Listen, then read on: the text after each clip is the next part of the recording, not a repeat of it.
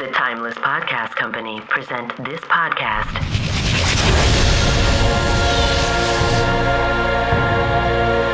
In immersive sound design.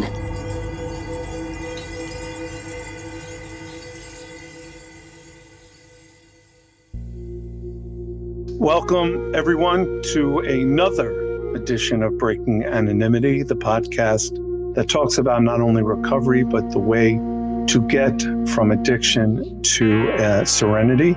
My name is MC Serch. And I'm Kyle Eustice.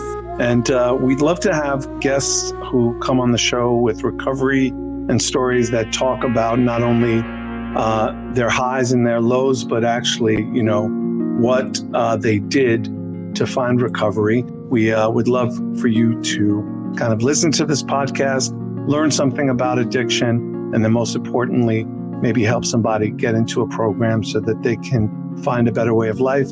Kyle, can you please introduce one of my favorite MCs of all time from one of my favorite crews of all time? Oh, absolutely. I couldn't be more excited. Everybody, we have the one and only A plus today of the Mighty Hieroglyphics crew.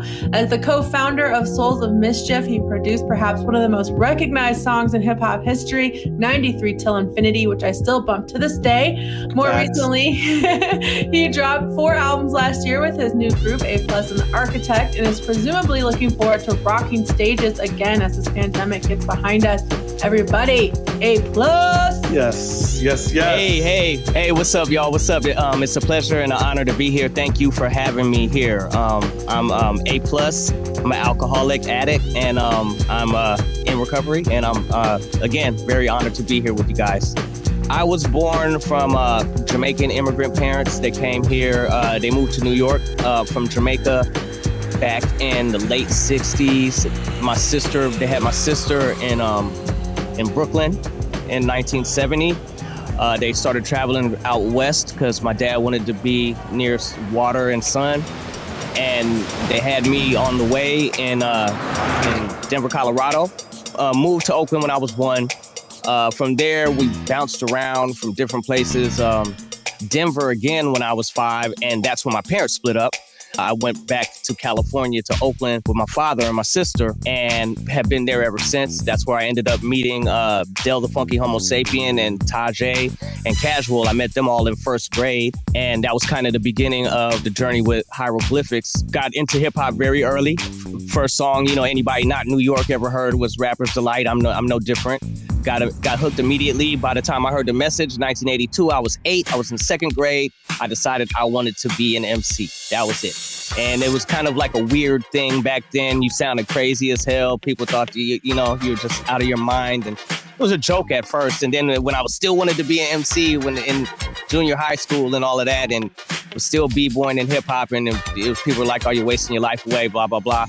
Um, we ended up getting record deals in um, yeah, high school, 12th grade largely because of uh, Del, just who was my best friend, just happened to be Ice Cube's cousin, and Ice Cube got Del a deal, and um, and then Del helped facilitate us getting getting our name out there by putting on putting us on a B side of his second single off his first album, Mr. Dobalina. Mr. Dobalina, Mr. Bob Dobalina, Mr. Bob Dobalina, want to quit? You really make me sick with your fraudulent behavior. You're gonna make me flip and then an army couldn't save you and from there we started getting uh, the offers from different people and um, it just kind of took off from there we ended up signing with jive records put out the put out our first album 93 till infinity in 93 Dollar seven digits, call up Bridget, her man's a midget. Plus she got fringe, yo, I can dig it. Here's a 40 swig you know it's frigid. I got him chilling in the cooler, break out the ruler. Damn. and um, you know the industry change had a big change at the time and what you, you know the business side and what what they found out was more profitable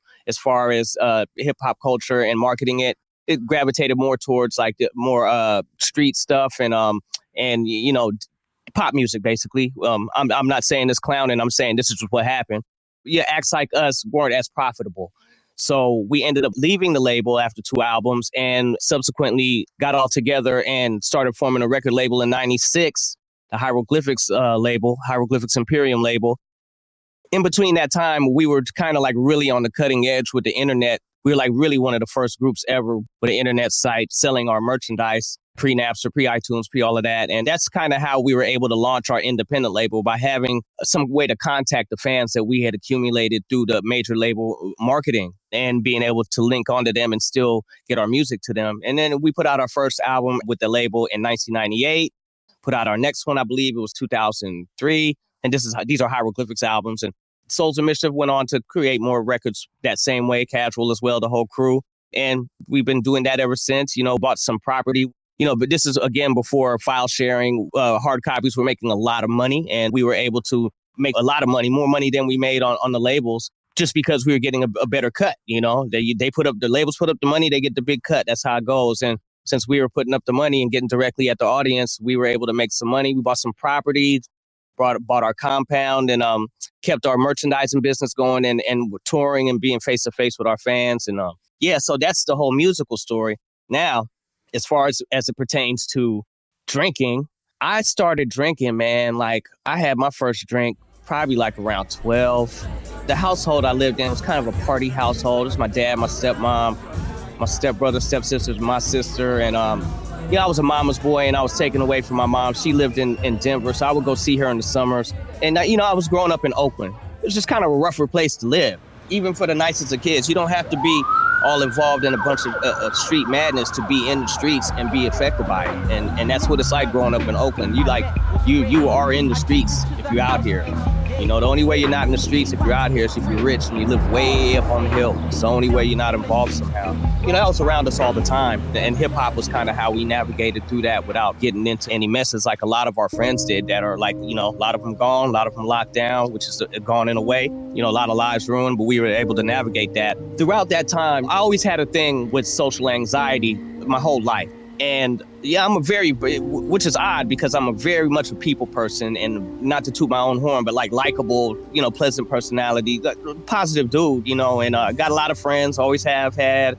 Um, I was a smaller dude, so I always had, you know, big street dudes making sure there was nothing wrong, nothing going wrong with me.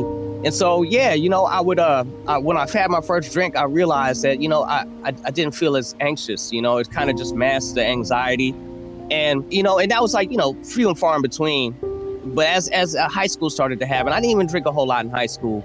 You know, just partying here and there like kids do. But when we started getting into the music business and traveling and, and doing these shows and all that stuff, I would just find myself making sure I had a beer or two before I hit the stage, just so my body would stop shaking on the inside. You know, a person with social anxiety taking this job is kind of nutty, right? This is a job where you have to be in the public, I mean, all the way in it. And I'm such a fan of hip hop that when I'm out there them shows, like I'm a fan too. Like I, I go watch the openers. I'm out there in the crowd. I've been known to be that way my whole career. Like you know, the fans like, oh, A plus is out here. I'm you know, um, I'm out there in the crowd. Like you know, I, I just I got lucky enough to get on stage, but I'm more so of a fan. I'm out here with y'all, you know? So, you know, that entailed a lot of drinking, a lot of smoking, and it was fun. So it was never really a problem, or it didn't seem to not be a problem, right? But as life went on a little bit, it just went hand in hand with going out. Like when I'm at home and chilling and stuff, I wasn't a drink everyday person. And if I go out socially, I can have two beers, you know what I'm saying, and be cool. But when it comes to that social, that being in that crowd and being having to talk to everybody that passes you and everything, I just found, it more comfortable to have a drink or two. So that continued to shorten it a little bit. That's an unsustainable thing uh, because you know, you get older in hip hop, although it's my passion, it became very much a job and a vocation. And it got way more involved on the business side, just doing business with your friends and stuff. But later on in life, you know, it just got to be like real stressful and a lot of the fun got taken out of it. It wasn't just me either. Like most of us were all drinking and smoking, you know, and doing all of this. The way I dealt with anxiety was a drink. Basically, instead of meds, you know, it was just how I did it and it worked. And then as you get older, and if you don't find legitimate ways to deal with that anxiety and stuff, again, unsustainable comes to mind again. I saw the frequency in really having to drink. I didn't have any other tools on how to deal with the anxiety. Now I'm like 30 something, early 40s, and life is changing. You're not that 20 year old dude. You're not that 30 year old dude. And I had a kid when I was 27. He's great now. He's in college. You know, just life starts hitting you, and, and the drinking starts affecting me more. And then personal problems, like things going wrong with the business, things going wrong with close people and stuff. And like hip hop was my escape right? And it was like life was hard growing up for me, but hip hop made it all cool, so I didn't complain about that shit. When the shit started going bad with hip hop and the people I do business with in hip hop, I almost felt like a kid on how to deal with it. You know, I just didn't have any other way to, I didn't have any other tools to deal with it because it had been my safe place. And I no longer felt like it was safe. Uh, just the business environment of hip hop had become like toxic. And I was like, I'm not letting this go because this is my shit. Most times I would back down, but for this, this was like all I had. So I'm gonna fight to the death for it. And this is with my people and all of that stuff. When episodes happened in that environment, they got worse and it affected everybody. And not just me, there's other people as well, you know, but I'm only talking about myself and taking responsibility for myself shit was like really going bad as far as personal relationships within the crew. It got to a point where me not having the tools to deal with it, I dealt with it like, man, fuck that shit. You know what I'm saying? I'm not back down on you. you when you wrong, you wrong, and and again, I just didn't have no other way to deal with it. So right before COVID happened, I had decided that like I still want hip hop to be fun for me. I'm gonna figure out something. Right when I started to get at that point, then COVID hit. I got COVID in fucking friggin' uh February before it was a thing, you know, cause it was out there before they was talking about it on the news.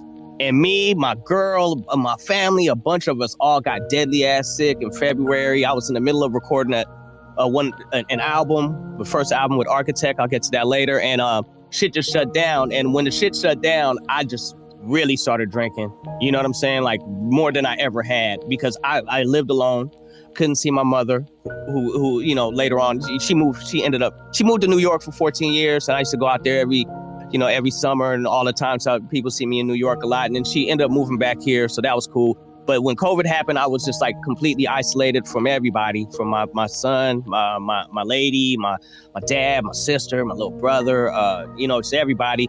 And um, I just didn't handle it well, so I drank a lot. So this is the turning point for me. I had a friend a homegirl I used to drink with, smoke weed with. Yeah, I, I was really light on the drugs, but I did some drugs with her too. I'm not leaving that out, but alcohol was really my problem. But uh, drugs in there certainly it's the opposite of helping that, you know.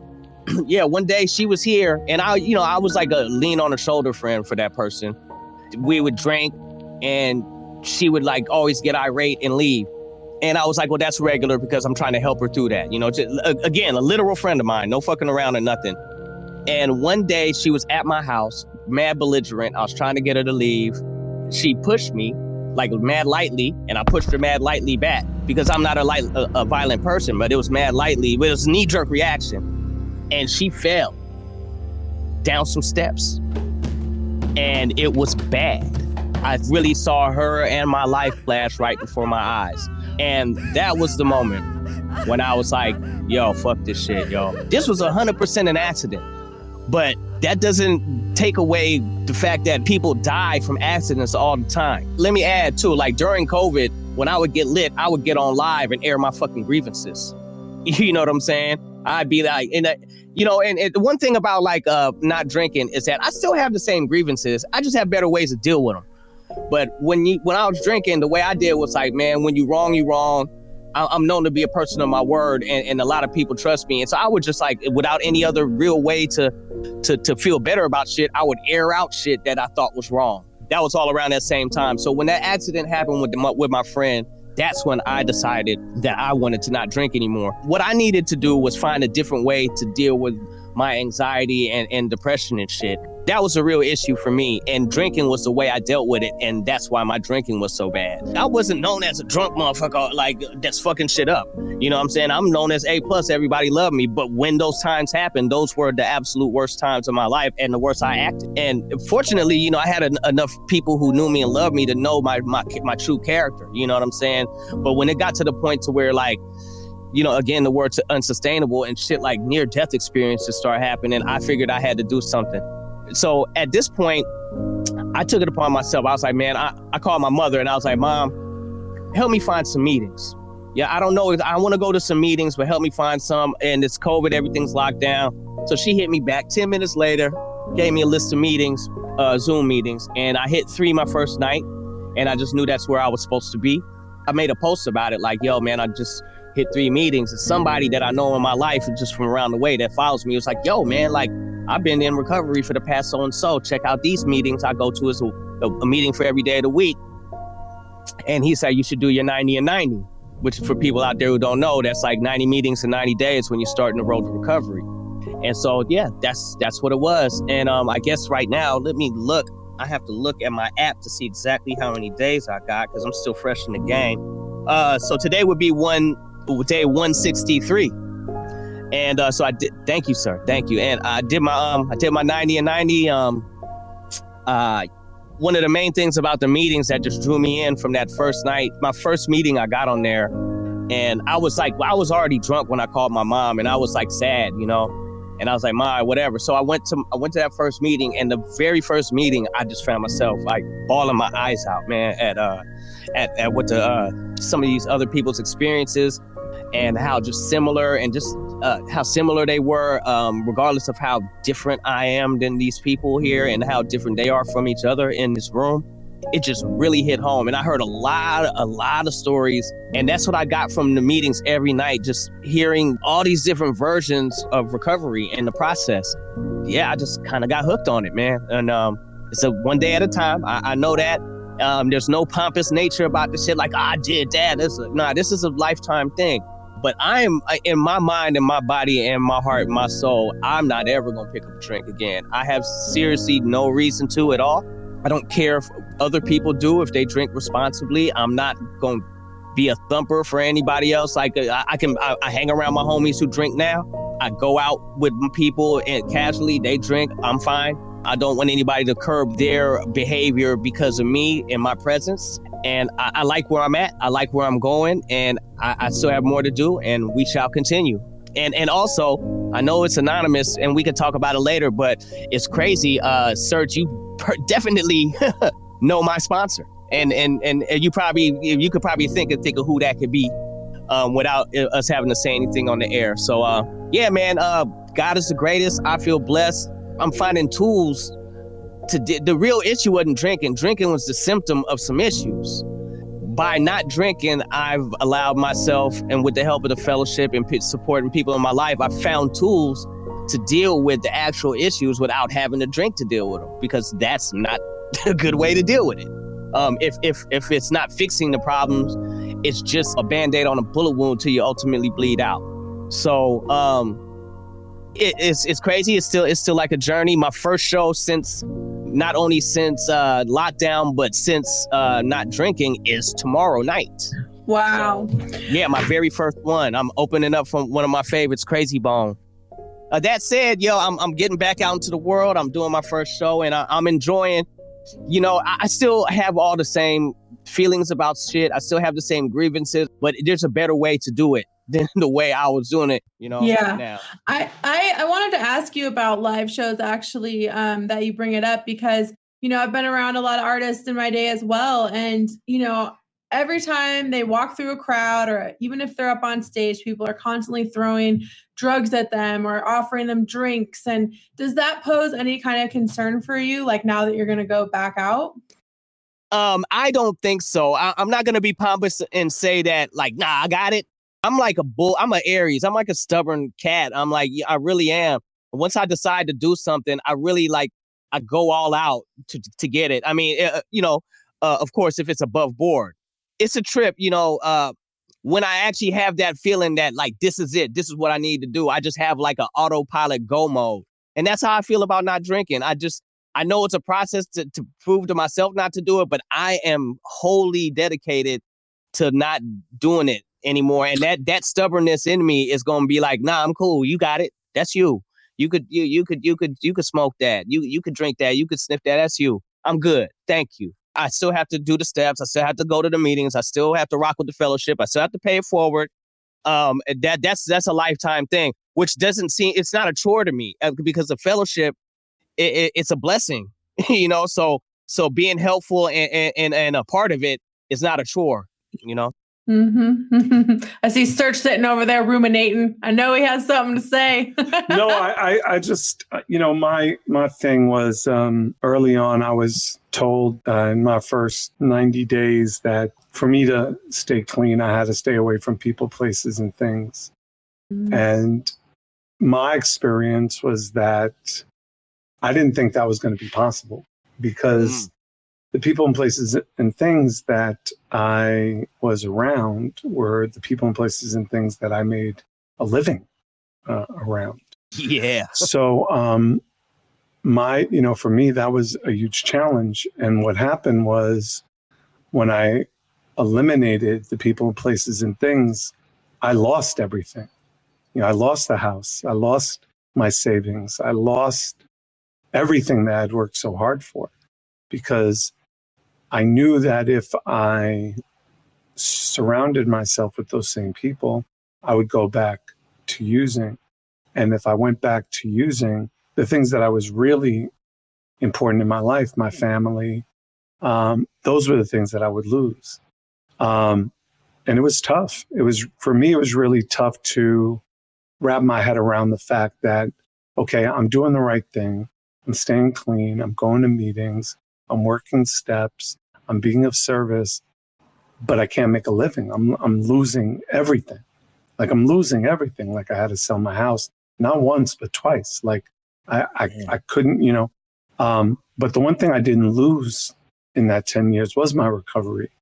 And through working a program, through the process of trusting the program and trusting the fellowship, I was able to then surround myself with those same people that I was able to build everything up again um, and, and kind of get everything back. And I say that as you are a newcomer, you know, one of the things I learned is, you know, you're the most important person at any meeting because we only get to keep what we have by giving it away.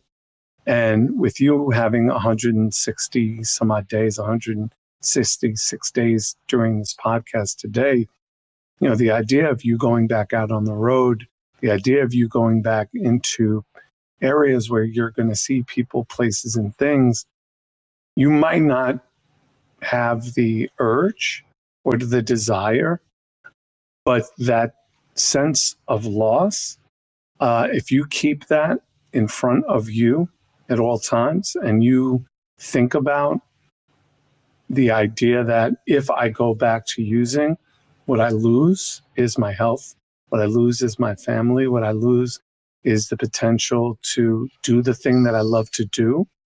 Um, you know, one of the things you hear all the time in the rooms is anything you put in front of your recovery, you lose. And understand that, like, there are going to be things that you're going to experience because of what you do that are going to create euphoria, that are going to create a sense of excitement and you're going to think, oh, I got this. So I can have a little bit of blank and I can have a little bit of this. And I can just share with you because I'm hearing things that I've heard from people that have 166, 200 days, a year, two years, and then they go back out and they never come back. And I want him to, to, to get to five years and 10 years. So I'm just sharing my experience, strength, and hope. I, I, But just be mindful because you're going back out. Be mindful that the best thing you can do for your recovery is put that in front of everything that you do. Thank you. I, I I appreciate it. Yes, it does scare me, but but I need that. I, I- I'm glad you said that. Um, it's weird. Uh, j- you know, I have never been to an uh, an in person meeting. Right. I, I I came in what they call the Zoom era. Um, in Right. um in in the rooms, and um so as crazy and as horrible as this pandemic is, to to extract some good out of it, it allowed me the space to isolate myself from a lot of these people that I shouldn't be around, a lot of these situations I shouldn't be around. A lot of people who are not good for me and, and not good for for my sobriety, and um and because I was already in isolation. So going out to these shows, I have my I have my little big brother Tuki with me. I'm taking him with me everywhere, and and he is not gonna he's not gonna he was not having any kind of usage at all. And um Good. and that- and when I a- see you in Colorado, because you know I will, I'm Oh, gonna oh, keep yeah. an eye on you. absolutely absolutely absolutely so um and, and, you know i know it's like uh with my limited experience in the rooms i I, you know, I see people like relapse and come back in and i've seen people fuck off seven years and and, and however many years and then it's scary you know because they're on it so you, your point is exact you know Mhm. like learn from these people and and Yeah. uh you know i know i'm fresh in the game man and and I- I'm dedicated to a lifetime of this. I- In my mind, in my heart, I am. Now it's just about the day by day. We ask everybody this, and I think it's really interesting. And I, I'd love to ask you this now, and then ask you when you got three and five years clean. You know, we we ask people if they are going through, you know, this process, and they um, are concerned about, you know, going to a meeting, or they think it's a cult, or they think, you know, it's not for them, and they can do it on their own. You know, what do you say to the people that are listening to this now, who are on the fence about going to a program? what happened with me is that you know we all have different hangups about stuff and, and, and some of the steps and stuff and it's going to be different for everybody what really locked me in is seeing the people in the fellowship is the proof that it works Thank you so much, A plus, and um, thank you for sharing your experience, strength, and hope with us. For MC Serch and uh, my partner here, Kyle Eustice, the one and only. yes, this is the Breaking Anonymity podcast. And again, please, if you feel like you need help, you probably do. Find some and find some serenity. Check out new episodes of Breaking Anonymity every Wednesday, wherever you listen to your favorite podcast. And if you like what you hear, please tell your friends and subscribe. The Breaking Anonymity podcast is a timeless podcast company production. Executive produced by Chantel Barron, Brett Epic Mazer, Kyle Eustice, and Michael Barron. Produced by Kyle Eustice and Michael Barron. Sound design by Brett Epic Mazer and Nick Davila. Breaking Anonymity logo created by Paul Lukes. Sound effect voiceover by Tembisa Mashaka. If you're battling with addiction or know someone who is, please call the National Addiction Helpline 1 800 662 4357. That's 1 800 662 4357. You do not have to battle addiction alone.